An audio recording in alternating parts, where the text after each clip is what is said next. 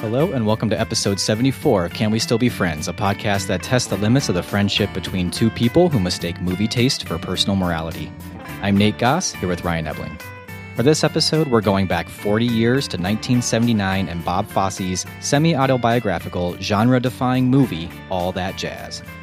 I have seen this movie fairly recently, and I love it.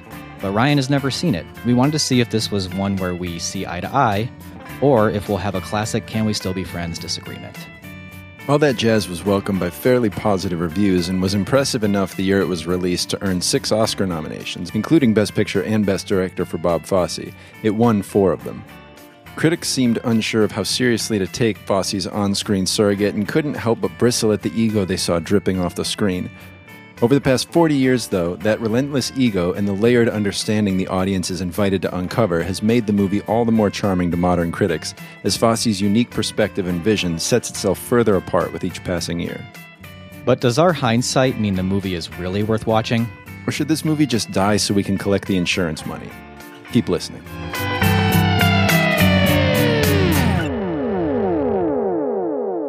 Love it, love it, love it, I love it. Books, magazine articles, TV shows.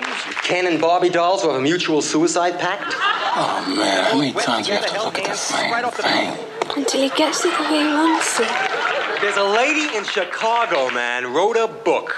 Dr. Kubler Ross with a dash. This chick, man, without the benefit of dying herself, has broken the process of death into five stages anger, denial, bargaining, depression, and acceptance.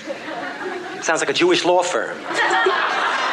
Morning, anger, denial, bargaining, depression, acceptance. Anger. All right, so there's a clip from the movie we are discussing today, All That Jazz. That was Cliff Gorman playing a stand up comedian. Hard to find a clip even for this movie to play. How many layers deep do I need to go explaining this? So it's Cliff Gorman playing a stand up comedian uh, in a film that Joe Gideon, uh, the main character of this movie, is editing Uh, that he directed and is and that he finishing directed editing and is on. finishing editing on. in the movie in that the is movie that- dir- directed by Bob Fosse. Fosse. which the movie that is being referred to in the movie we're talking about today is probably supposed to be Lenny, right? uh, directed by Bob, Direct- Fosse, as well. right? It goes deep, la- layers upon layers upon It layers does. there. uh, It does. and so that is part of, I'm sure, what we're going to be talking about today in our discussion. Yeah, Um, but we picked that clip partly because it talks about uh, the stages of death. We didn't play the whole clip, Right. but really, this book or this movie, all that jazz, is definitely dealing with death. yeah. Uses that as sort of the framework uh, from which to frame the entire movie. And it's a musical comedy, Exactly, sort of. a dark musical comedy. a surreal, dark musical comedy about a very self involved person told by The self the self involved person. and written by and right. choreographed by. Yeah. Yeah. It's So a lot of Fosse in this, thing. Yeah. The movie itself is one big wormhole hmm you get lost in. It's like its own Wikipedia like Right. trail that you go on. exactly, or like YouTube video tra- rabbit, Right, rabbit right. trail you go on. Right. With Um, like three tabs open and you keep switching back between the three different videos. That's a, that's a good comparison for for today's crowd. That you know, Yeah. that t- t- today's millennials. Bring the that, kids uh, into it. Um, so all that jazz. Why are we doing this one? So it is uh, forty years old. Yeah. Little anniversary thing going on here. Mm-hmm. Which oh, so the movie's over the hill. The movie is Sure. itself now contemplating Contemplating its death. own death. Exactly. That's a good point. Um, we've got we haven't. I, I don't know if you've watched it. I haven't watched it yet. The whole Fosse Verdun thing No, I going on on haven't. FX right now. So Yeah. this is sort of in the conversation. This movie is in the conversation. Sam Rockwell Fosse's is in- Bob Fosse Yep. and uh, Michelle uh, Williams is Gwen Verdun, Mm-hmm. who are played in all that jazz by Roy Scheider uh, as not Bob Fosse but Joe uh, Gideon, and it's not Gwen Verdun but it's Well, yeah, Audrey Audrey Paris. Paris, is the name of the character who is by Le- basically Verdun, Gwen Verdun, yeah. uh, played by Leland, Leland Palmer. Palmer. we just spouted off a lot of names. This we're gonna have is to tough, we're gonna be very yeah. clarifying, I think, further on in our episode. Well, and like you were about to say, it's tough to find a clip that the audio of will make sense Mhm. without seeing what's happening on screen Right. because the movie jumps back and forth multiple times within each scene. Yeah. I would like to think that people don't really listen to our podcast unless they've seen the movie. Right. But I really feel like, especially in this case, if you haven't actually seen all that jazz, This might be this tough. might be a tough listen for you. But you I, know? at the same time, I don't want to say that because I feel like all that jazz is not a very widely seen movie, and I don't say that just because I hadn't seen it. I just feel like it's kind of a movie fans movie. sure, It's not necessarily one that it. I, I don't see it working on like cable. You know, like it's not like a movie that you like. Oh, every time all that jazz is on, I have to finish it Uh-huh. because if you st- start in the middle, it's it's it would be very weird. sure. i you know, I'll, uh, this might be getting a little too into my my history with the movie, but when I have either recommended it to someone or uh, or I've showed it actually at the library for our cinema club, Really? Uh, we showed it actually last month. And um, people who they enjoy movies, they wouldn't call themselves a movie buff, um, but they always come back to me and say that they really liked it. So Hmm. I, I think that you're right that that is the reputation. But I mean, I think that 40 years on, it might even, I think the language of it is a little bit more accessible maybe now than it I even would was think back so, then. yeah. And that people have an easier time maybe even watching it now than they did in 1979. Uh, anyways, you have not seen this movie until now Until yeah, do you i mean i can talk about my Sure, experience yeah. with it since you don't really have Because it, it was pretty recent that you saw it for the first time, right? Yeah, I mean, recent Within is- the last couple of years. i looked it up in letterboxd it was 2014 so but time flies by these days i Oh. It feel like does, yeah. like i felt like i had only seen this maybe like two years ago and i don't have a big story as to why i saw it other than at the time i was just trying to catch up on movies that you know people talk about and i want to fill in that blind spot and i actually you know a, podcast that both of us are big fans of um, film spotting based out of chicago as well uh, adam kempinar one of the hosts of that podcast it's one of his like formative movies and one that he loves and that I remember hearing it the first time on the podcast and being like, really? All, all that jazz. That's that's the movie. To me, they it was so tied with like cabaret. yes, or like- me too. And cabaret to me was one that like I was like, you know, it- it's Right. good if if you like that kind of thing. Right. Not not like mind blowing. Right. But Yeah, he I talked figured- about it as if it was mind blowing. I, You know. I, I think there was probably a, a period of time where I thought all that jazz was some sort of sequel to Cabaret. yeah, maybe. Or like that it was because the song is in Chicago. right. so that it definitely I, I had no idea what i had no idea what this was No, no me clue neither. and i said this in the last episode and i'll say it again even though i feel almost ashamed to admit it like when i watched all that jazz which again was not that long ago Mm-hmm. i really did not know who bob fosse was Oh yeah. Like- I mean, I knew the name. i knew the name you know you could have told me it was autobiographical but that didn't mean anything to right. me I was I was ignorant of his film career. I was like, I mean, I knew he directed Cabaret and I knew he directed all that jazz, but I thought it was like, well, he directed Cabaret because he was a musical theater Right, director, that- Mm-hmm. and so all that jazz must be a musical theater movie. I didn't know he directed Lenny. Yeah. I didn't know he had directed so many other movies. Right. and that he's a he's a movie director. Yeah. And um, that year, I remember I was going to try to catch up on Criterion Edition movies specifically, stuff that had come out on Criterion. And at the time, uh, Criterion had its collect its streaming collection was on Hulu, which I was a subscriber of, and I it was just serendipitous. Like it was just I was scrolling through, I saw all that jazz. I remember Adam Kempinar saying it was pretty great, and I was kind of in the mood at the time for a musical, like a straight up musical. I did not know what I was getting myself into and I watched it uh, by myself on a day I had off, and I just was completely. I don't. I don't know how else to say it. I was just. I really was blown away. Like I was just like, this is not what I expected it to be. It's Yeah. way weirder. Definitely. And for a while, I didn't know what to think of it. For actually most of the movie, I didn't know what to think of it. And I was kind of like, I think I like this movie. I don't know if I would tell people I like this movie, but I remember, you know, especially Roy Scheider, I was just like, holy cow, that is a performance right there. Um, and just being really sucked into the way that the movie was telling me the story um, Yeah. that I just loved it because I wrestled with it. You know, Yeah. I thought about it for days afterwards. It was immediately a five star movie. Interesting. And I my my pretty stupid review at the time was just a one line, uh, the seventh seal goes Broadway. Most people actually compare this to more of a Fellini-esque Yeah, eight and a half yeah. kind of thing, but I actually think the Seventh Seal might be just as I think, uh, yeah. equal of a comparison, just as with how much it deals with death and Yeah. what life means in view of death. I would Um, I would say it's an easy comparison to say eight and a half. yeah, Um, but, But I there- think, like you said, the movie's so layered that it does fit to s- compared to the Seventh Seal yeah, as well, and because probably you there's even other have things. him trying to like bargain and talk with death, you Right. know, which you have in this movie as well. God, yeah. whatever you want to call it, Right. yeah, some kind of person or thing from the afterlife. So yeah, I kind of became um, an an evangelist. evangelist for all that jazz. Um, and uh, and then I, I hadn't actually watched it again uh, until pretty recently, and it was when I, I told you or I told you guys just a bit ago that we showed it at the library. We did that last month. We showed it for our cinema club. That time around, I was seeing if more viewings lent more Mhm. discoveries. Uh, and it certainly did. So my appreciation of it only grew the second time I saw it. I think that's it as far as my, my history of it. I Sure. was excited to watch it again, even though I had just watched it a few weeks ago. Sure.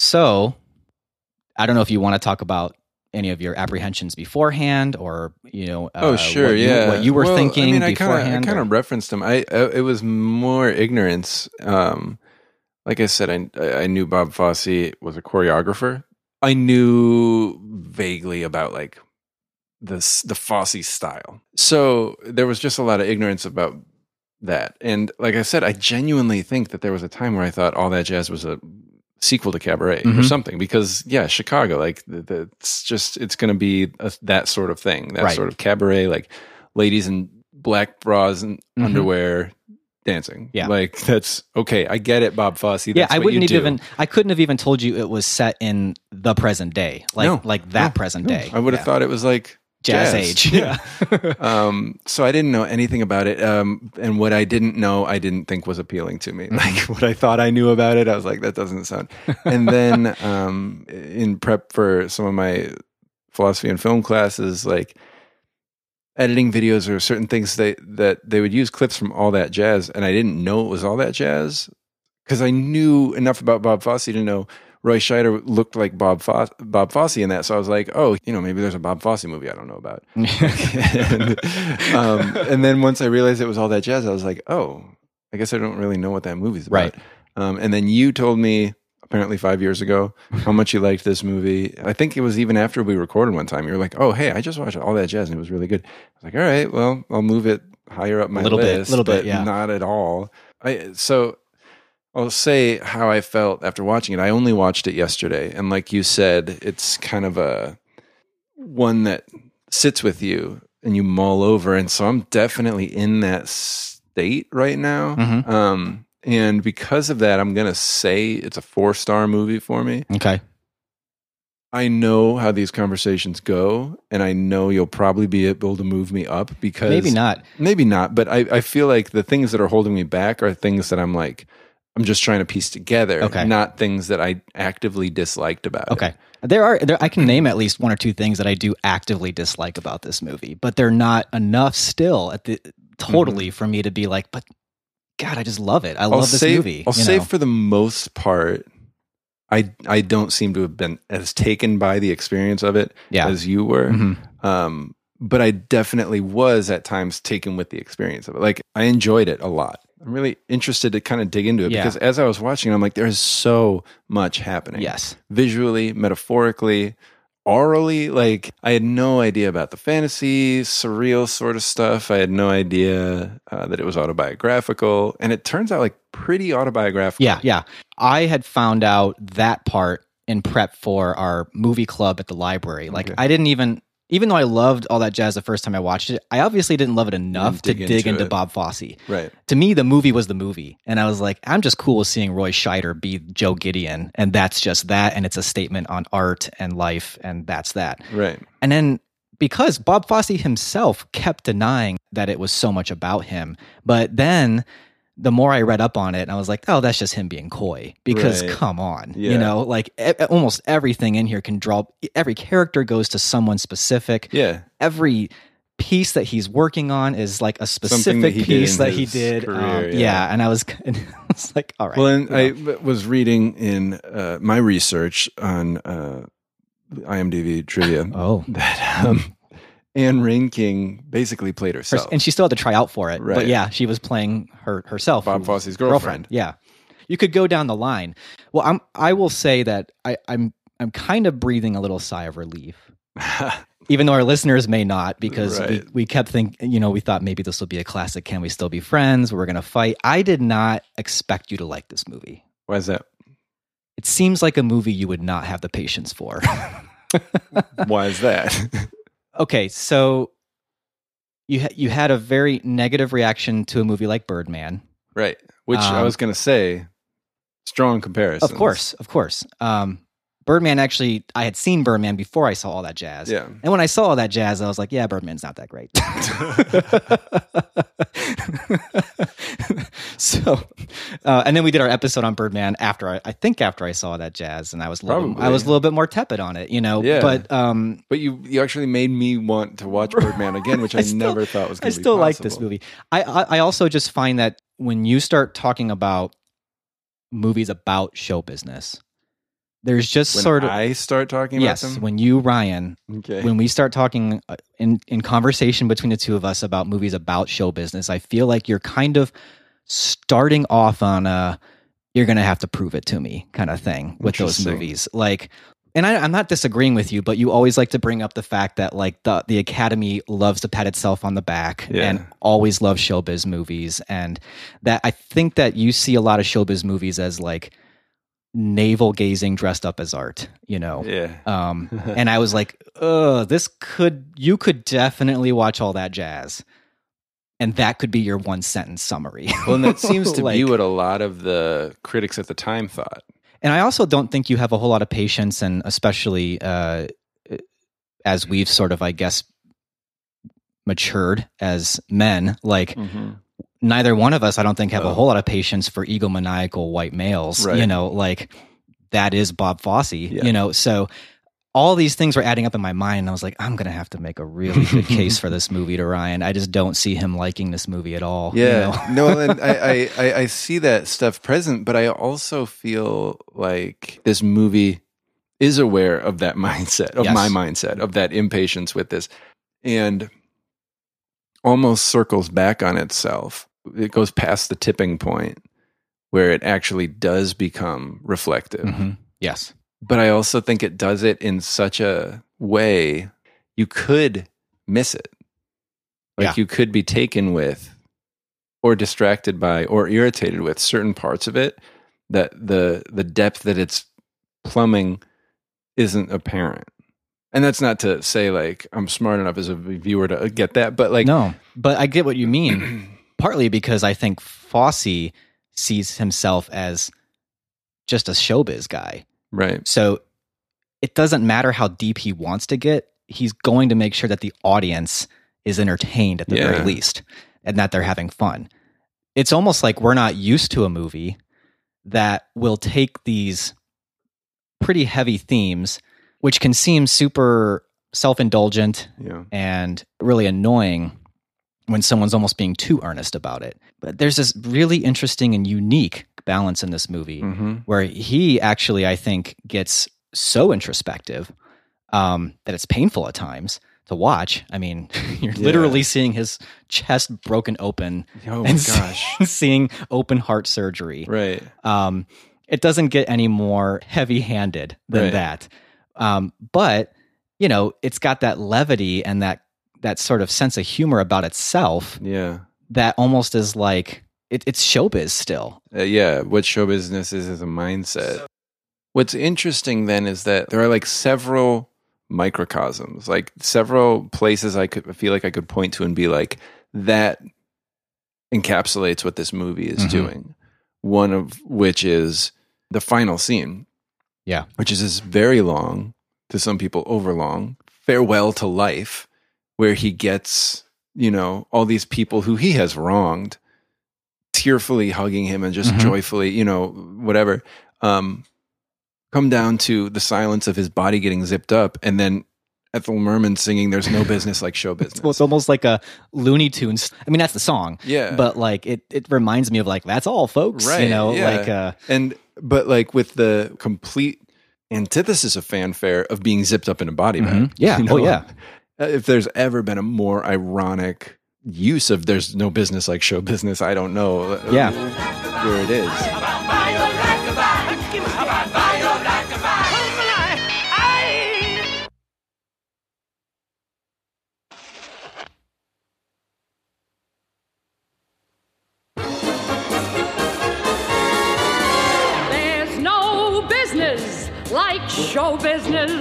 like no business I know.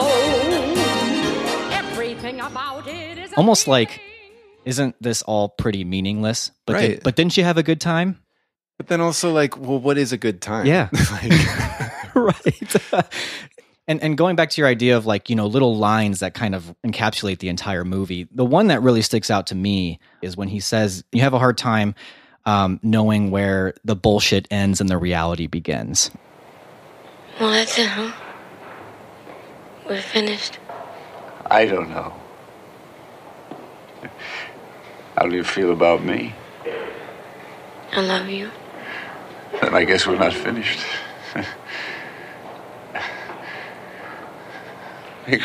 because I really do love you, Katie.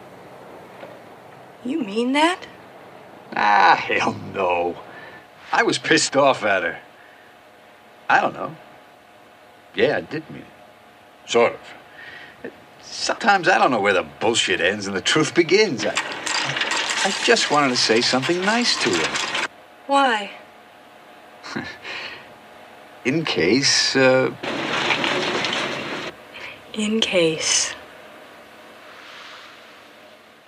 When your life is all about entertainment, when you're not actually on the stage, how much of your life do you give over to that entertainment? Mhm. he's talking about the way he deals with women where it's basically like he doesn't even know when he's being honest anymore Right. you know um so there you have a microcosm within a microcosm like that one line to me tells me so much about the movie Yeah. but it also tells me it in different ways Right. like it's not just about showbiz as a life it's also about bob fosse and the way he sees himself Right. um and and that level of introspection i just think is impressive we can talk about where he's pulling a few punches maybe or Sure. like where he's not completely being honest with maybe the the impact or his uh, Yeah. his personality has on people but yeah.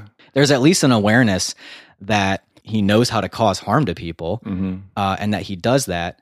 And also, there's an awareness that to him, show business is his life. Yeah. Like there is no life outside of that. And that's actually where I think knowing a little bit about Bob Fosse helps a little bit when you realize this is a guy who was in show business since he was like 13. Right.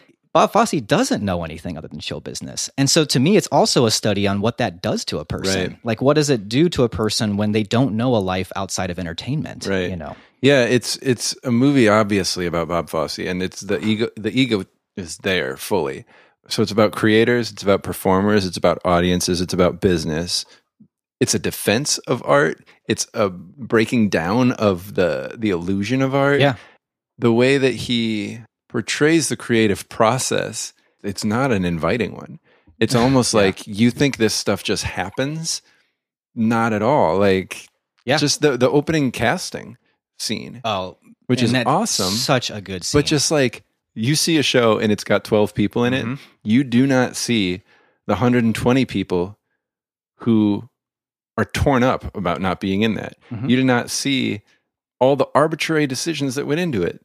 Not everybody in that is the best person for that role necessarily. This is not a meritocracy any more than anything is. Yeah. Like the people who are in there, maybe the director was sexually attracted to them, and that's Mm-hmm. the only reason they're in this. Yeah. So any idea that there's this purity to art, that's gone. But any idea that there's only business, that's gone.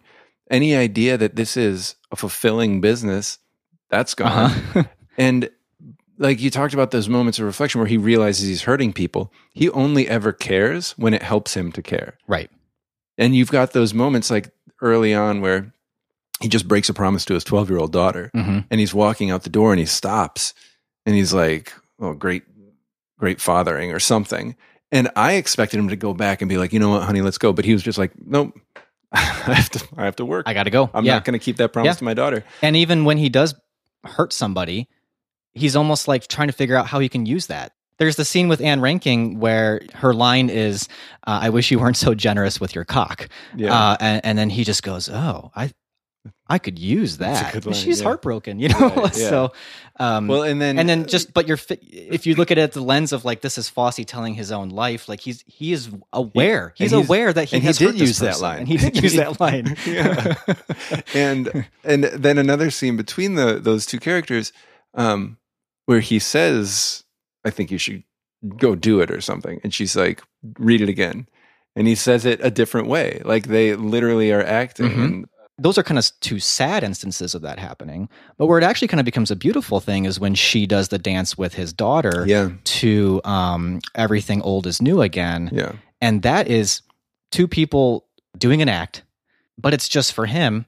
And it's this is the stuff of life right here. Mhm. You know, like this is just a beautiful sort of kind of family moment. It's not like it's a Right. traditional family, but it's a it's a moment where even you see Gideon's face. Yeah. And he starts out kind of being like, What's Oh, it this? is cool. What is Yeah. this? And then he ends up just sort of becoming, I think, moved by it a little Yeah. bit and and just sort of seeing like this is the stuff of life too. But it's in this movie wrapped up in a musical act. Right. You know.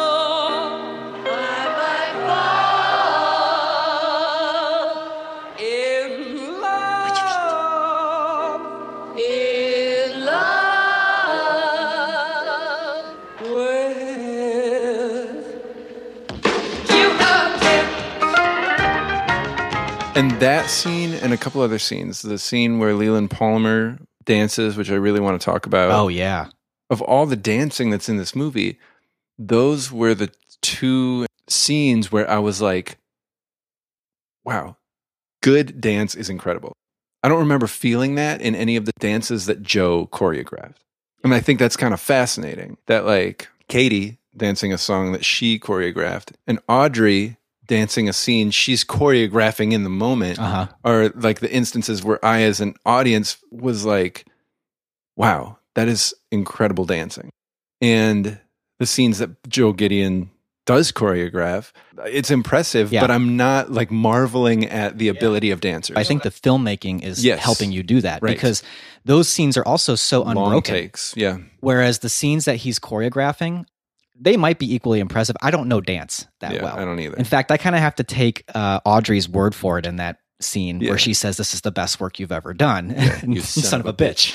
and cries. So I mean, I'm kind of like, uh, it must be. I mean, I do think that scene is great, but I actually think what's great about it is the filmmaking in that. Yes, you know, I agree. and and and, Yeah. the, and the same thing with. But that's what's um, interesting because those yeah. scenes were supposed to be impressed with Joe's ability Yeah. to choreograph, not the dancer's ability to pull it off. Right. So Fosse shoots it and edits it in a way that we're impressed Dazzled. with the craft of it, Yes. not the ability of the individual dancers.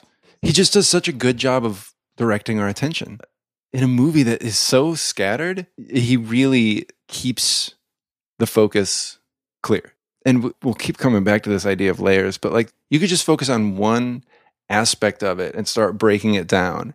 And that would be enough to like really have a long conversation about Mhm. like the idea that Joe is a choreographer and what that means for somebody's ability to control the world around them while realizing that Bob Fosse is not just the director but the choreographer of this movie and that the people in his life are there because he has choreographed them and just the idea of control in Mhm. this movie and choreography and how you can control because another thing that the scene with Katie and um, his daughter dancing, it's interesting that it's the first dance number after the super erotic, Take off with me. Yeah.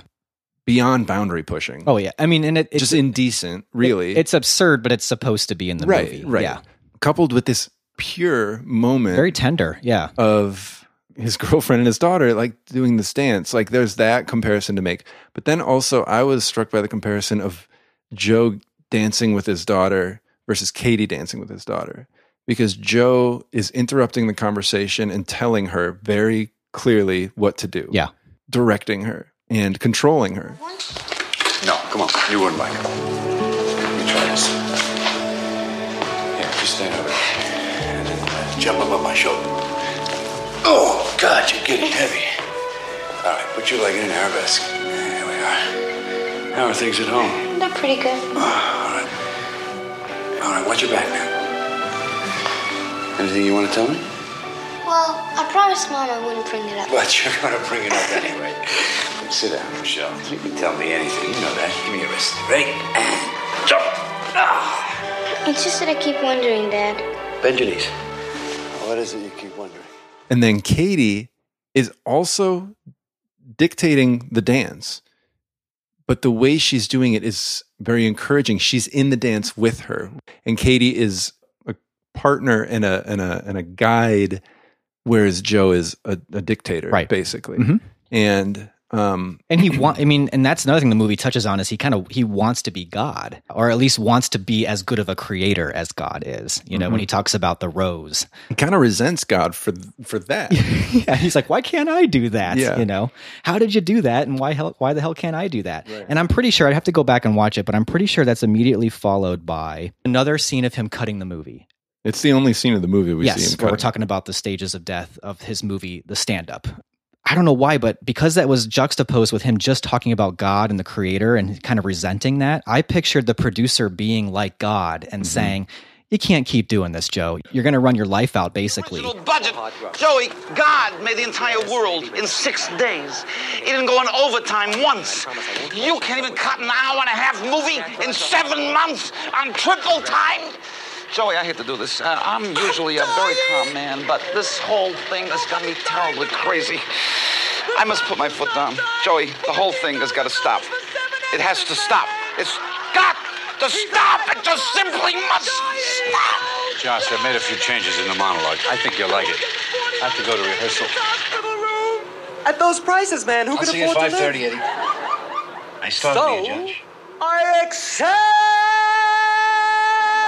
accept. Oh my God. It is better. God.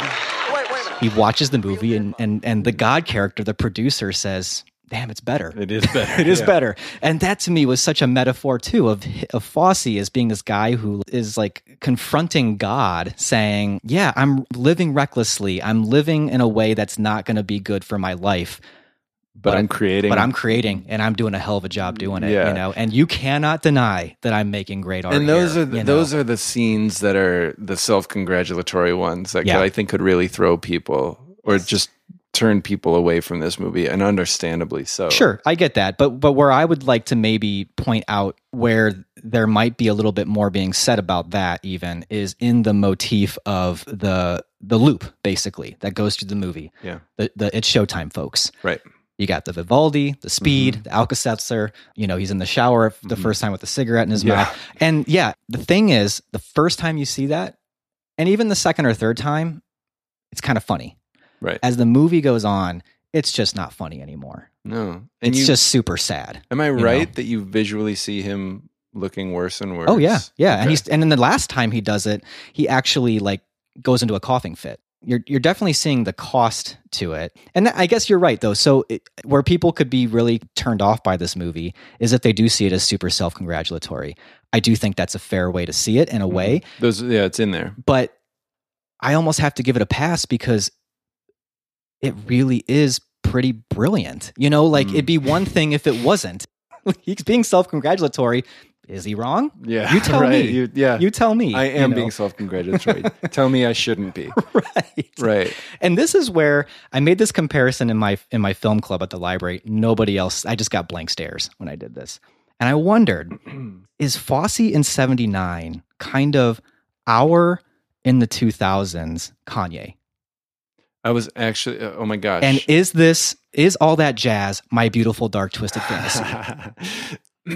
you know, like Kanye does the same thing. He's got the ego. yeah, Everyone, a lot of people hate him for it. yeah, Self congratulatory in his own lyrics. yeah. But when you dig a little bit deeper, they're kind of sad. He will gloat in one second about the lifestyle, Right. and in the next second will tell you all the consequences of the Right. lifestyle. Or tell you in veiled terms that he's contemplating Yeah. suicide. And then, but he'll constantly tell you how much of a genius he is. Uh huh. And at the end of the day, is he wrong? Right. He is. If you've listened to Yay, right? Yeah. that album's. I, am almost, I'm almost solely talking about my beautiful dark twisted fantasy Yes. because I think- that one I, think, does I think deal My with, Beautiful Dark Twisted Fantasy and all that jazz is a really great comparison. which also had a lot of fantastical elements to it, Yeah. a lot of reflecting on you know life and death, and yeah. um, and also was just Sort of fantasizing his extravagant own and, death. yeah, fantasies, and, and and also just a ton of fun. Yeah. You know, and I don't think it's that far of a stretch in the way that Fosse really was pretty influential to. I mean, this is this is the birth of like hip hop dance. Whether you want to talk about Chicago or even in all that jazz, jazz, these moves ended up influencing Michael Jackson's dance moves and Paula Abdul's dance moves, and then eventually even Beyonce and Single Ladies. The way that we look at hip hop dance uh, is Fosse. Got it start. Yeah. So I think we almost do have to talk about, especially if we're going to say this movie's self-congratulatory, like how brilliant really is Bob Fosse. I don't know because I'm not a dance guy. So I threw this out to my sister because she actually is a choreographer for the Indianapolis Colts. And I'll, I'll just kind of read you what she said. Basically, saying uh, he didn't invent jazz hands, but he sort of popularized them, the idea of jazz hands. And I always thought jazz hands was just like a really stupid, like jazz hands, everyone. But It's just about like having energy with your entire body, right? Like, no, it's a it's literally keeping your hands palm out. oh, always? uh, that's like your natural pose. Oh. And this is new to me. This is my sister was educating me on this. Oh, So um, that she said that alone makes him epic. I mean, that's a term we use. Jazz hands is a term we use daily in dance world. It went against a typical quote ballet hand that has a much more graceful look to a big outstretched hand, uh, which seems minor but changes the look of essentially every move you could do. So you changed the game. Yeah, he really did. So, does the self So, congratulation yeah, it's- earned? Is it earned? Yeah, not many people literally change the game. Yeah. You can at least see where the ego is coming from. I think though, even without that, that and that's that's a really vital insight. I think even without that, the movie's got moments of real honesty that show that self-congratulation is a choice too. You understand that everything he does is conscious. Every time he hurts somebody, he's making that choice to do so.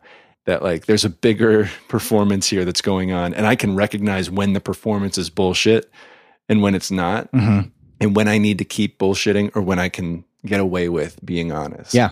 And uh, it makes him a much less sympathetic character Oh, to sure. know that every time he hurts somebody, he's doing it on purpose. Yep. And he knows the game. You know, like he tells the angel of death or whatever you want to call Jessica Lang's character, he Mm-hmm. just says, don't bullshit a bullshitter. And that's also where you see the, the really sad game of, you know, using these women, but still because he is driving them and he is making them better, they still end up appreciating him, even though they are even aware of his manipulation, his games, and ultimately that sometimes he may just be wanting to Right. get them get in bed with them. You Which know which you could you could add to the file of self congratulations. exactly, Of like exactly. sure I mistreated them, but now they're better dancers. Mm-hmm. Now there's another layer though on top of all that as far as the self-congratulatory tory thing goes where this is all undergirded by a showing in the movie of just deep insecurity. Yeah. Mm-hmm. He's an insecure person. And all that confidence is bullshit. Mhm. It even gets a little I don't know if you'd call it Freudian or he goes into the psychiatry the psychology of like his growing up and Right. being sort of a, around these burlesque women and, Right. and that that's sort of his introduction to sex and relationships with women at that Right. level. You know, so he's got these sort of like embarrassing memories that he carries with him. Yeah. But also, like you see later on, how much he actually cares about what the critics think of his Right. movie, Mhm. and that that one negative critic. Uh, which again has a direct correlation to real life. That was, uh, if I read it, read it correctly, Pauline Kael's review of Lenny. Mm-hmm. um, that it cuts to him so deeply. This is a guy who, even though he at times will give off to people that he thinks he's a genius, Yeah. he is super insecure about Still himself. fighting it, yeah. Yeah. And again, then you think about this is Fosse directing his own story. So he's talking about that weakness within himself. Well, and so I think if if I had to boil down what this movie's about, it's about control because death is the ultimate loss of control, and you can't choreograph your own death. He tries. Even though he does, Bob Fosse does, yeah, and he does it in a very like polished way. So in reading, like people talked about him smoking too much, drinking too much, it's kind of a life spiraling out of control, and I feel like you can't say that. I feel like the smoking, drinking, amphetamine use is calculated. It's as calculated as anything else. And it is somebody who, one, is doing something that they feel like they need to do in order to maintain control over all these aspects, because if it wasn't for amphetamines every morning, he would be exhausted. And also somebody truly believing that they do have control over everything. And his most like frustrated sort of moments are moments where people buck his control. One being the scene with Audrey, who keeps dancing as he's trying to have a conversation about something, and she's not necessarily joining in. and she also nails him. Oh, yeah. She knows him better than Right. he wants to admit. Right. But I want to talk, if you would like to, about that scene with Audrey. Sure. It's so poignant a metaphor for her to be dancing, not his choreography, responding to questions she wants to respond to, talking about what she wants to. He's getting increasingly frustrated. He's increasingly uh, doubting himself. And then the fact that she keeps saying, keep playing, Paul, like that piano player wants to leave. He Yeah. feels like I shouldn't be here. Nobody should be watching this. But that she says, keep playing, one, so that she can kind of have some autonomy and like the music is what she is dancing to. That's her own volition. So keep playing because I'm going to keep doing this, but also keep the audience in the room. Keep watching this. And like, this is not going to be backstage. If everything's going to be a performance for you, you can't choose when the audience is there, you know? Yeah. You kept me working all the time. I never had a chance to cheat. What, what is this big hang up you've got about fidelity? What makes you think that being faithful is the greatest friggin' virtue in the world? Excuse me. Well, it is a great deal better than those meaningless affairs you keep tap dancing through. Those Stacy's, those Victorias. You're not even fooling Michelle with Victoria, you know. Straighten that leg. It is as straight as it's ever going to get. Oh, the Bonnies, the I don't know. It just felt like that scene. I should watch it like 15 more times just to like take in every possible thing. Like when she climbs the ladder, what Yeah. does that mean? Yeah. When they're in the frame together, like just, it just felt like such a rich. Well, and and I you're right. So what does he do to try to control it?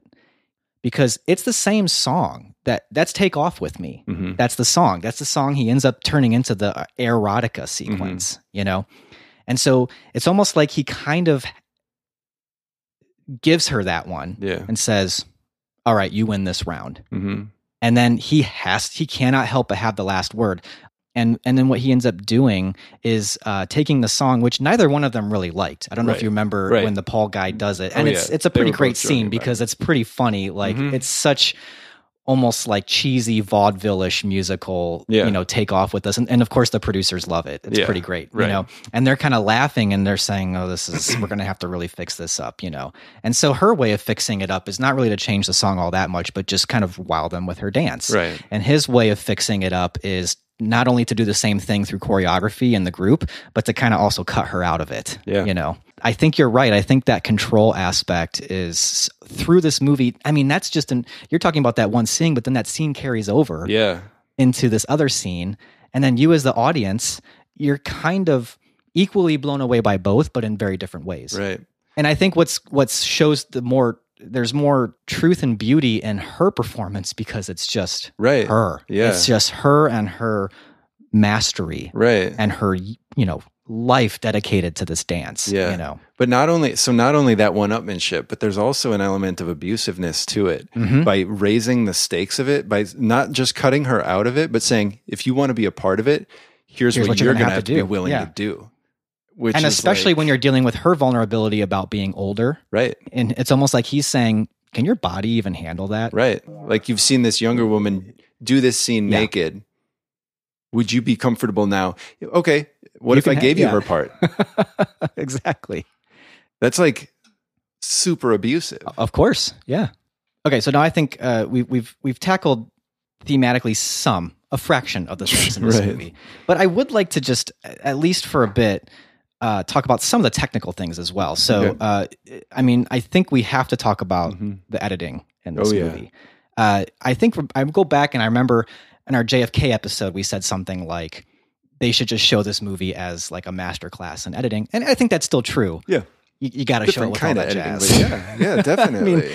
because uh, uh, well a couple different reasons uh, we'll, we'll get to maybe some of the more like interesting things they're doing with time and editing in here yeah. but even if you just take that first sequence the on broadway sequence the casting call Yes. Yeah. is so good and um, if you get the criterion edition of all that jazz you got a great interview on there with alan heim who's the editor and, and was fosse's kind of go-to editor he edited, edited cabaret edited lenny um, Edited network. Yes, he did. Yeah, and Patty Chayefsky was a was like Fosse's best friend. Oh, really? Yeah, so it's like a really interesting, close knit group there. But anyways, um, he talks about editing that sequence, and um, he gives a lot of credit to Fosse as far as having so much of the vision of that sequence. But I have to be reminded, and and and, and there was a different person and a different supplemental feature that reminded me, like th- this is essentially like the original music video Remember, this is pre MTV. Yeah. So much of what they cut for that opening scene were tricks that would eventually be used in music videos. And Fosse just had this idea, like he he basically treated it like a documentary, like they just did a casting call. Roy Scheider had been spending a lot of time prepping about how to act like Fosse. Yeah. And then he wore an earpiece. Right. And they basically just did the casting call a couple times, you know, but to get coverage. But like, you know, Scheider would just take cues from Fosse about kind of maybe what to say or what to do with his body through the earpiece. Yeah. And then they just had to cut this thing. And they didn't even have on Broadway like that song in mind at the time when they Oh, filmed really? it. Um, and then they've they've settled on the song, but the thing is, Heim said like they never even cut it to that song. He said all they did was they found a rhythm in editing Hmm. and they just stuck to that rhythm. But so many of those cuts, for instance, like the twirling scene Yeah, where it right, just yeah, right. those were all Fosse ideas. Hmm. And then they had to cut it to the rhythm. And it's interesting that scene how it is shot in some ways documentary style. Like you've just got this mass of people on the Mhm. stage and we're just shooting from back of the theater.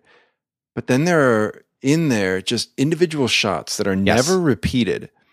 But I remember there was one where the camera's suddenly low and facing the audience rather than the, the stage. Yeah. And it just follows the dancer's foot as it as they like drag it. And I I like audibly gasped Yeah. like just at how fascinating Yeah. that shot was Right. as a choice. And then how brilliant it was in execution. Uh huh. What a unique way to shoot that scene. But what I really found fascinating, I'll never forget the scene where you can definitely tell that the dude is not good Right. within the crowd. It never zooms in on him, it never feels the need to. It lets you, it has enough faith in its audience Mm-hmm. that you will see this guy and realize, oh, he's not going to cut it. And Yeah. it's kind of funny. You know, Yeah. there's a little bit of comedy in there, and the levity of the song helps with that as Mm-hmm. well. And then I just love how, as you keep watching it, you see the skill rise. Right. Like you actually see, oh, these are the good dancers. It's- and the and it's and it's not it's it's obviously in the way the dancers are dancing and the routines are getting tougher too. But I think also it's just the cutting's getting a little faster.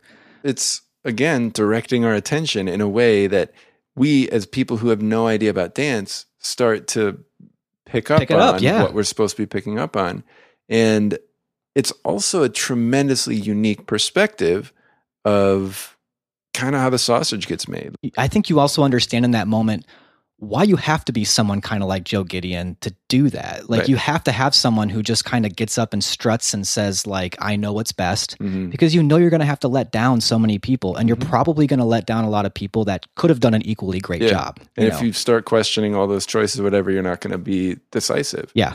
And I, I don't know if David Fincher is unique to this point of view, but he says he uses the first scene of a movie to teach the audience how to watch the rest of the movie. Mm, Yeah. Now, it's not the very first thing we see, but it is kind of the first scene. Yeah. And I think it's doing a lot to teach us how to watch the movie, not the least of which is to Bob Fosse exerting control over us Mm-hmm. and saying, This isn't going to make sense sometimes, but trust me. Well, and even because if I'm going you- to take you through it. Right. And if you do pull out and look at the first few scenes, you get e-, established right away the stuff that doesn't make sense. Yeah. You get the loop with the cassette with Vivaldi and voila. By the way, inspiration for Requiem for a That's what I Dream. was just going to say. Yeah. Yeah. I was Um, like, so there's another Darren thing. Yeah. Aronofsky absolutely has seen all that jazz. To be on the wire is life. The rest is waiting. That's very theatrical, Joe. Yeah, I know. Did you make it up? I wish I had. You like it? Well, it's all right.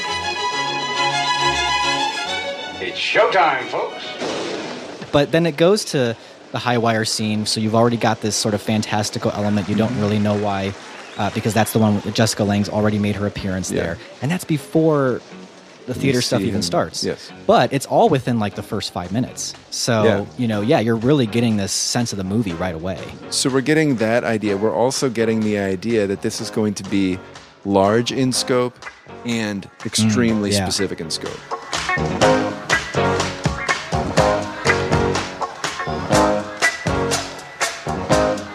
They say the neon lights are bright on Broadway. And we also get Joe Gideon's there's just a very clear sense of Joe Gideon in that scene. Not only in the way that he's cutting people, the way he's directing people, the way he's very hands on, whatever, but also just the fact that I know what women I want. I'll tell the men in a few days. Like, Uh-huh. okay, this is a guy who is sex is very much a part of how he thinks. He has very clear designs for the women in his life and in his work, and men are a part of it too. Yeah. Like, Yeah. a- a, a necessary evil. And maybe that's even an exertion of control. He knows how to say to women, I want you, I want you, I want you. Men, he has to say, ah, I'll let you know. His charm works on women and his aloof control, he figures out a way to get it to work on men. Right. And I also think that the movie does a really good job of showing right away uh, the, the dynamics of the business. So you've got the producers and the Yeah. people that just sit bored basically in the theater. And So that's just one scene that we could dissect basically. Yeah. But the editing is all over this Oh, movie as yeah. far as like, in fact, uh, Alan Heim, he basically coined this term Fosse time. In the interview, he talks about how they kind of established this uh, this method of editing when they made Lenny, but it was more of a saving thing where they realized that um, he's not too flattering of Dustin Hoffman, but he basically really? says Hoffman's like performance as Lenny Bruce didn't have the like bite or the edge that Lenny Bruce actually had because Dustin Hoffman's too likable as a person or as an actor. He wants Yeah. everyone to like him. So he's like, it wasn't working. And them and Fosse, they're just trying to figure out how to save this movie. Interesting because that's what's happening in all that Yeah, jazz is they're yeah. trying to figure out how to cut this thing to work.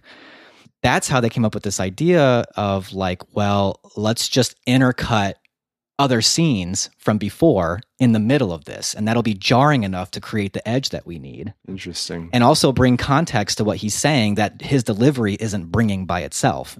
And so they kind of invented this whole method, and Fosse knew when he wrote all that jazz and produced it that this was how they were going to edit the movie. So he kind of elaborated on this idea of Fosse time as a continually unfolding present time, an eternal now. So that even when you're looking at stuff that maybe happened before or is in some kind of fantasy realm, it all feels like it's happening right now. Yeah. You know? And the line between fantasy and reality gets very blurred following his heart surgery. Yeah.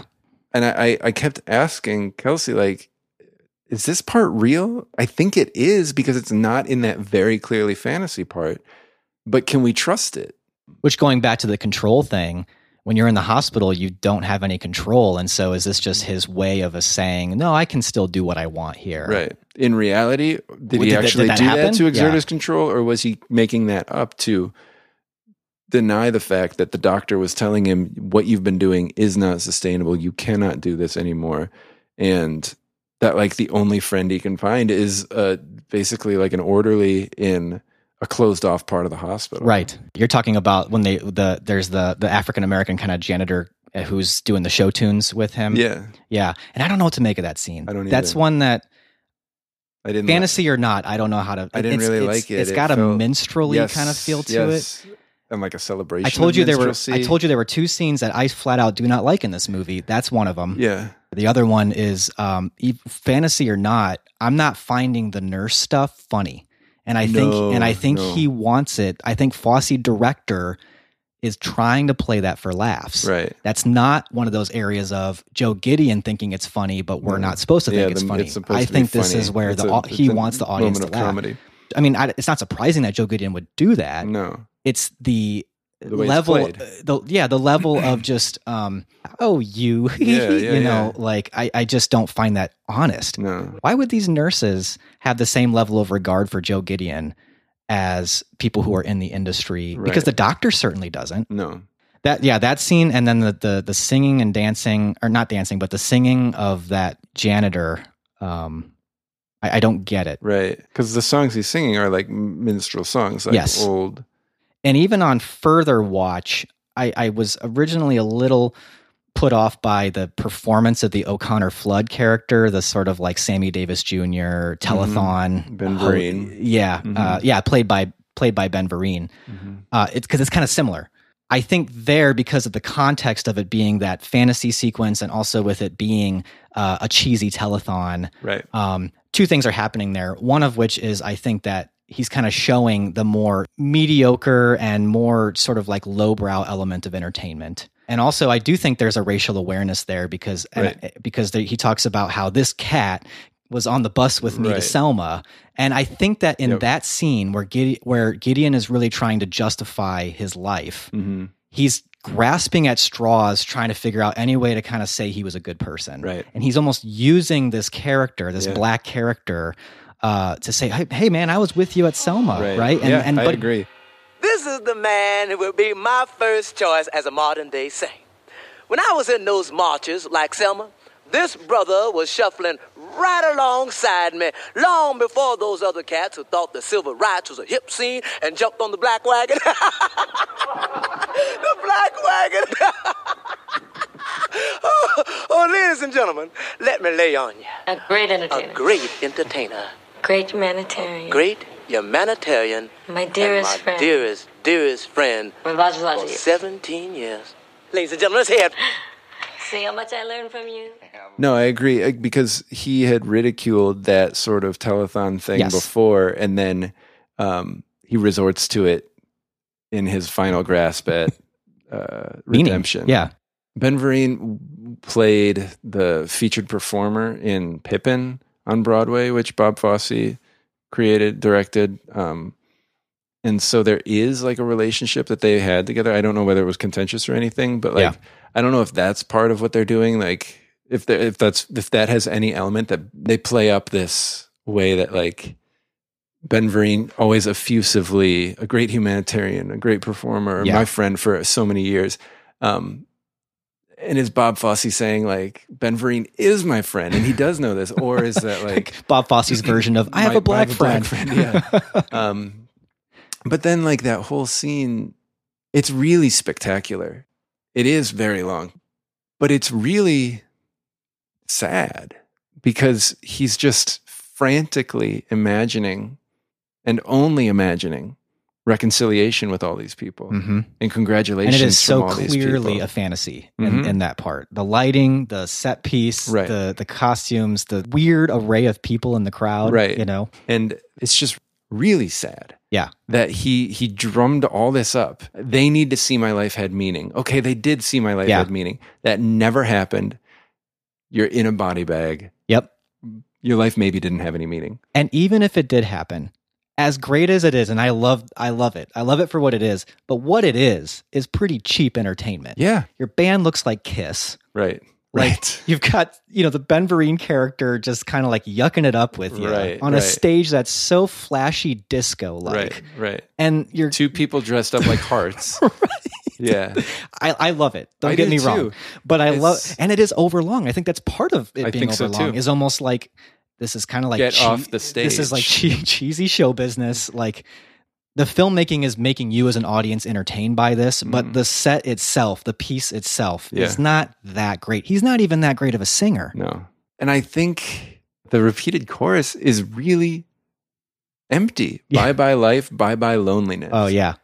it sort of says like life has been loneliness and then so the the title was misleading to me in that i was like it's a sequel to cabaret or a sequel to chicago i don't know there's something about that it's not set in the present day it's like all this stuff but then when the titular line finally comes and ben vereen says it and we realize that all that jazz is life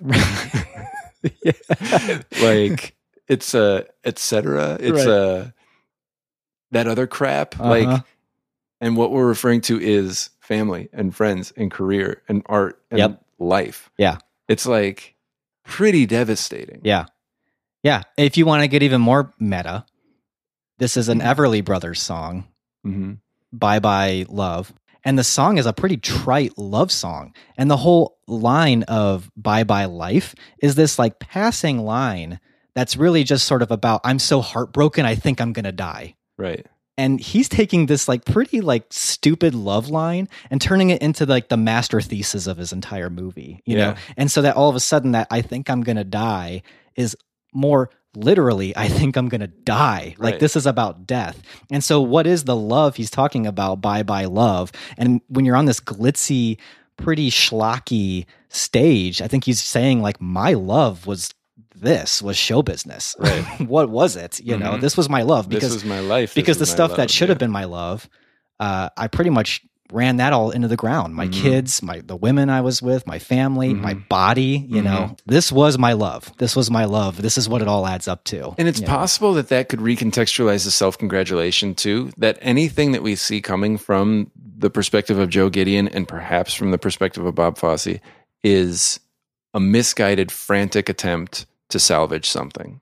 Uh, whether it's his pride, whether it's his self worth, whether it's his love, his life, like all of that. It's just this completely futile effort to say, my life mattered. Mm-hmm. And it's like, no, it didn't. Yeah. And I don't know if it's saying nobody's life matters. I think it's questioning if a showbiz life matters. Right. Which is why those those things that you said you were you, you- that I don't have patience for, which I think you're right. I think the fact that this movie ends that way, you know, it doesn't go out on that high. I Hmm. mean, if if we didn't have the body bag being zipped up and then no business like show business, we would have Birdman flying out the window, Sure. Yeah. rather than falling. Yeah. You know, yeah, it's it's a very dense movie, hmm way more than I expected it to be. Yeah, and it could have been, and I think a lot of people would just see it as a mess. Yeah. But and it could have been a mess. It's a mess. I just happened to completely give myself over to, and I think it's a like Fosse, you're in good hands. Like there's just there's so many technical things that are kind of guiding you through this mess Right. that make it work. You know, it's it's something to just kind of uh, be awed by sometimes. you Yeah. know? I don't know. I feel like we talked for a long time about this movie, and I feel like we could s Yeah. we still sort of scratch the surface. Yeah, it we could go a seems lot like it. deeper if we And wanted. I, I to. feel like there's so much more knowledge that somebody could bring to it. But yeah, I really, I really did uh, enjoy talking about it. I, I think it's not a five star movie for me. It didn't. Uh, I, th- while there are times that I really like loved that movie, I don't think it's. It didn't hit me on that level. Yeah. So deeply, but I'm really fascinated by it. It wasn't an easy movie for me to watch though, and I think there's a microcosm to that moment where he looks in the camera and says, "Don't you like musical comedy?" Which, which to me, uh, sort of tells me I wasn't wrong to not want the, the Yeah, them to yeah. not find it easy. well, to and he watch even the whole says, time. "What's the matter?" You don't. So it's almost like Yeah. he's acknowledging in that moment he might have lost some of the audience. "Yeah, right, exactly." he's not a like, he's not a likable character. It's not an easy thing to watch him abuse people so Right. so so thoroughly and conscientiously. Did you know that Richard Dreyfuss was originally cast? Yeah, yeah. I Could had you s- imagine the movie as? No, I'm like, that, no. that movie would have. No. I'm sorry, that movie would have sucked. Yeah, it would have. I mean, they would have had the same problem that they did with Dustin Hoffman, apparently, and Lenny. Yeah. He's too likable. Right. Too, you know, Roy, Sch- Roy Scheider's, there's just something about him that's a little distant. Distant and aloof a little bit, but but cool. Mm-hmm, Yeah. It's very cool. Yeah. No one can have a cigarette hanging out his mouth like that. I don't know how he except did for that. Bob Fosse. He but also like developed the face muscles on that side of his mouth. So I, I'm not going to go five, but I'm going to go four and a half. I really do. Okay. I do f- have a, a, a deeper appreciation for this movie. Um, so I would say we're we're best buds. I'm not going to quibble over whether or not you should make this a five star. no, I, I can't. it just didn't hit me in that five star. That's fine. I mean, honestly, I'm just happy we weren't fighting. Well, so we always like so we talk about classics can we still be friends being a fight one, but part of what started this podcast is the idea that talking to each other gives us new insight that makes us appreciate something differently. And I think the fact that we've gotten better at that doesn't mean that we've abandoned our original concept. It just means that one aspect of our concept became irrelevant because Mhm. the other aspect became more polished. Right. Yeah. I'm gonna definitely keep mine at a five star, but I think everyone Sure. kind of knew it was gonna happen. So So let's uh, let's talk about what our next movie yeah, will be. let's do that. All right. So uh, well, well, first things first, we're gonna do uh, well, really what we haven't done before. Uh, we really haven't ever taken a break.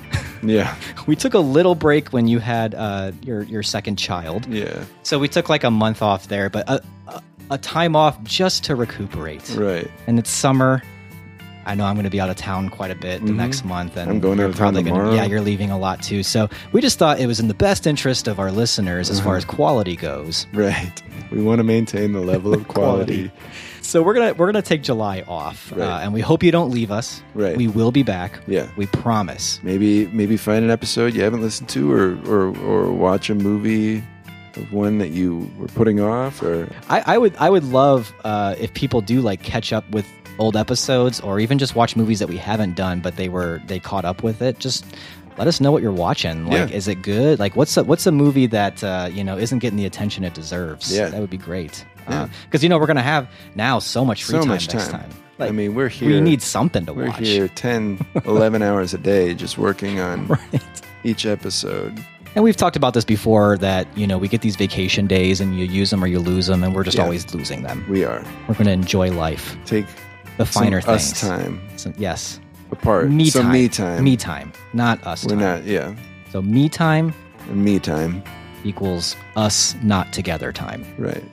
So we don't have a movie for July, um, but when we come back, it'll be Oh, we August. got, we got a whopper for we August. do. We do. We need. We'll probably just be preparing. Yeah, that's true. We might For not actually get August. us time.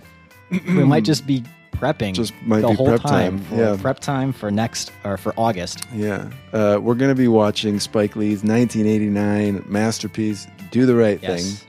And I This think is we're we're going into it probably gonna already be- saying this is a masterpiece. So yeah, I, we are. Um, so it, it's not going to be whether or not we like it. It's going to be more of a time for me and Nate to like sit down and talk about this Yes. movie. And we've Um, talked about it a bit, but you some. talk about it all the time. I do. I teach it in one of my classes, and it's a semester class, so I watch it at least twice every school year. yeah. Um, I've seen it quite a bit.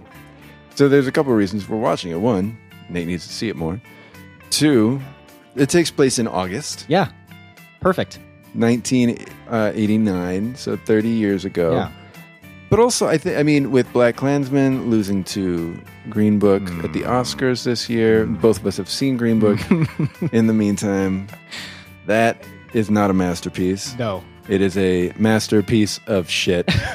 uh, Yeah. And uh, maybe we'll talk about Green Book. Maybe we won't We sully probably- the conversation by no, talking I about think Green you said Book. all we need to say about it.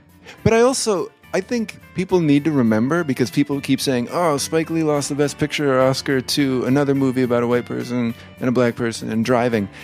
I think people need to remember d- he did not lose the Oscar to that because he was not nominated for the Oscar for Best Picture for Do the Right Thing. Like Hmm. point. people are even like whitewashing Oscars Gosh. history with that. It was Ugh. not nominated. It was- it wasn't even close. No, There was no It did not competition to be lose the had. Oscar, the That's Best how Picture bad it was. Oscar because it was not allowed to be in the running for the Best Picture Oscar. But you know, Spike Lee, more broadly speaking, can be a bit of a controversial figure. I don't Certainly. think we think so.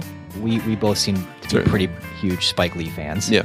Um, but we should probably talk about that in our episode a little Yeah. bit, and uh, maybe use "Do the Right Thing" because you know, of our favorite directors, we tend to kind of pick an, a movie Yeah.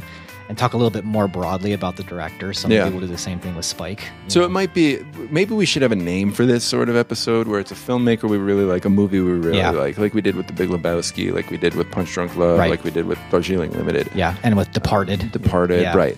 And so, if, if if you can think of a good term for this thing that we Mhm. do, Mm-hmm. let us know. Yeah.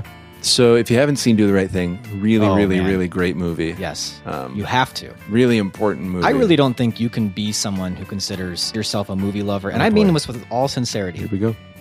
e- especially if you're an American. I Mm-hmm. don't think you can consider yourself a movie lover or a film buff or a- whatever adjective you want to give to being someone who appreciates movies and, and have not seen Do the Right Thing. I would It agree. is that much of a There it is. canon, must see American film. There it is. You would agree with me? Absolutely. I think a lot of it's- critics would I think agree it's with me. irresponsible not to have seen Do the Right Thing. There's actually they're they're in late July they're showing Do the Right Thing in Brooklyn. They're doing like a Oh, like a thing for that's its cool. 30th anniversary.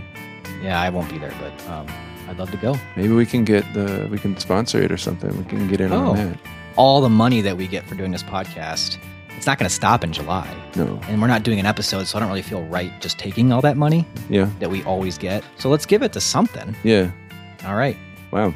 You guys are privy to a business meeting, uh, uh, just an impromptu business meeting.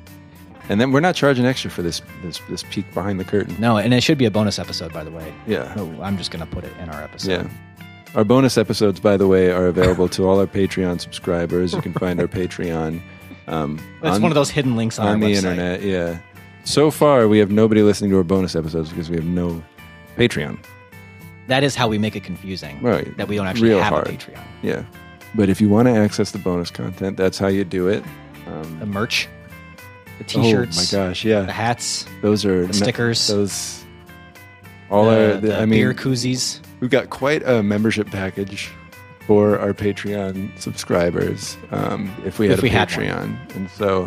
Uh, if you want that, hit up our Patreon. We don't have the sweatshirts anymore. No, so well, it's summer anyways. Right, So that's tank what I'm tops- saying. tank I'm saying. tops. So w- we do have the tank. We've got the the um, Tankini. That one's out too. We, that was two years ago. We stopped Okay. making that one. But the midriff revealing muscle tee. Mm, Is there anything else warm weather specific that? Well, is we do the part beer of the koozie, membership and plan? then we also have that beer hat that has the straws. Right. That you right. put the cans in. Right. By your ears. And one of the cans is a picture of me, and the other one's a picture of Nate. Yes, I love that design. Yeah. I love it. And That I was like, yes, this is gonna sell like like hotcakes. Well, none of this is for sale. It's all part No, of it's our membership Patreon. pack- package on Patreon, and uh, that's no extra cost to you. Um, that's just not there. Right. It just yeah. We we don't have it. There's not a there's not a way for you to pay that. So there's no extra cost to you. Um, all that great extra content. We're looking into uh, umbrellas like sun umbrellas, Oh, beach umbrellas. But I want them to like do double duty. They could be a sun, umbrella or rain but or umbrella. rain. I think any rain umbrella can be a sun umbrella. Yeah, but or are you talking about the ones, ones that that we you were put in looking the- at that it like extends? yeah, and you could put them in the put, it in, the sand, or Yeah. it can telescope back in, and and be you a can just rain carry it like a rain umbrella. yeah. Yeah. Do they have that? Yeah, we were looking have at it. those We- we- yeah. designs. But do they work well? You No, don't I wanna think make we hadn't crap. found one Yeah. that we thought would. When it's extended, it was a little bit flimsy, Mhm. and so they're looking into the the ki- the carbon uh, fiber. Fiber, yeah. right. But that goes to all our members. It's uh, we've we've wrestled with the pledge drive sort of thing. Oh yeah, Do we take up your time? Yeah, but the but the we've decided no, no, but the because we don't have a way for them to pay. right. But we're doing it now, So think about what this show means to you right? and where what your life would look like without it. Right. And think and about I think we'll know in July. we will because we're not going to be We're not there. gonna have it. Maybe we'll just, take, the on whole the site website. down. Just to I think we'll get more pledges. Like when they said they weren't going to make Twinkies anymore, and everybody's like, "Buy all the Twinkies," Right. and then they're like, "Okay, we'll make Twinkies." right or when IHOP said they were going to change their name Burgers to bur- yeah. or do burgers Yeah, or whatever their thing was. I don't even know anymore. I, I mean, I thought it was uh, kind of brilliant, so we should do it. You know, like Right. make it so it's wow, that's confusing. can't- We've got to do it. right. so you know, like, are we a movie podcast anymore? In July, we're not going to be there at all. Right. and I think we're going to go. We're going to go back on Twitter and just talk about all the new things our podcast is going to turn into Mm-hmm. as a marketing thing. And then, in response to the outrage, we'll say, Never mind, "Okay, fine, Fine. Back to the podcast. film podcast Do the right thing." August. August, but it's a really exciting time. no matter what we do, we're not going to be putting out an episode. we're not going to be putting out an episode in July for sure. But we will accept feedback. to. Um, so we got our, our website, like Nate said. Can, we, still, be friends? dot net. Yeah. uh, the email that you send to us. Uh, you take that can we still be friends.net. You add feedback at to the f- to the beginning, to the beginning. not to the So end. feedback at can we still be friends.net. That email will come to us. Mhm. And uh, we've got a Twitter, technically, at CWSBF. We've got Facebook still, Yep. Can we still be friends? Podcast. right? And uh, we've got a, a voicemail. You know, maybe this is a good opportunity in July for us to listen to you. 847 306 9532. We would love to hear your thoughts, but we hope you enjoy uh, your summer. And uh, you know we'll, we'll catch you we'll catch you in August when we watch Do the Right Thing and Do the Right Thing and watch Do the Right Thing. That's right. That's my I always come up with a tagline for the movies. Yeah. That's my tagline this month. And I don't know if you can tell, completely off the top of his head every time. so you heard it. Do the, right, thing, Watch, Watch do, the, right thing. and we'll catch you next time. Bye. Bye.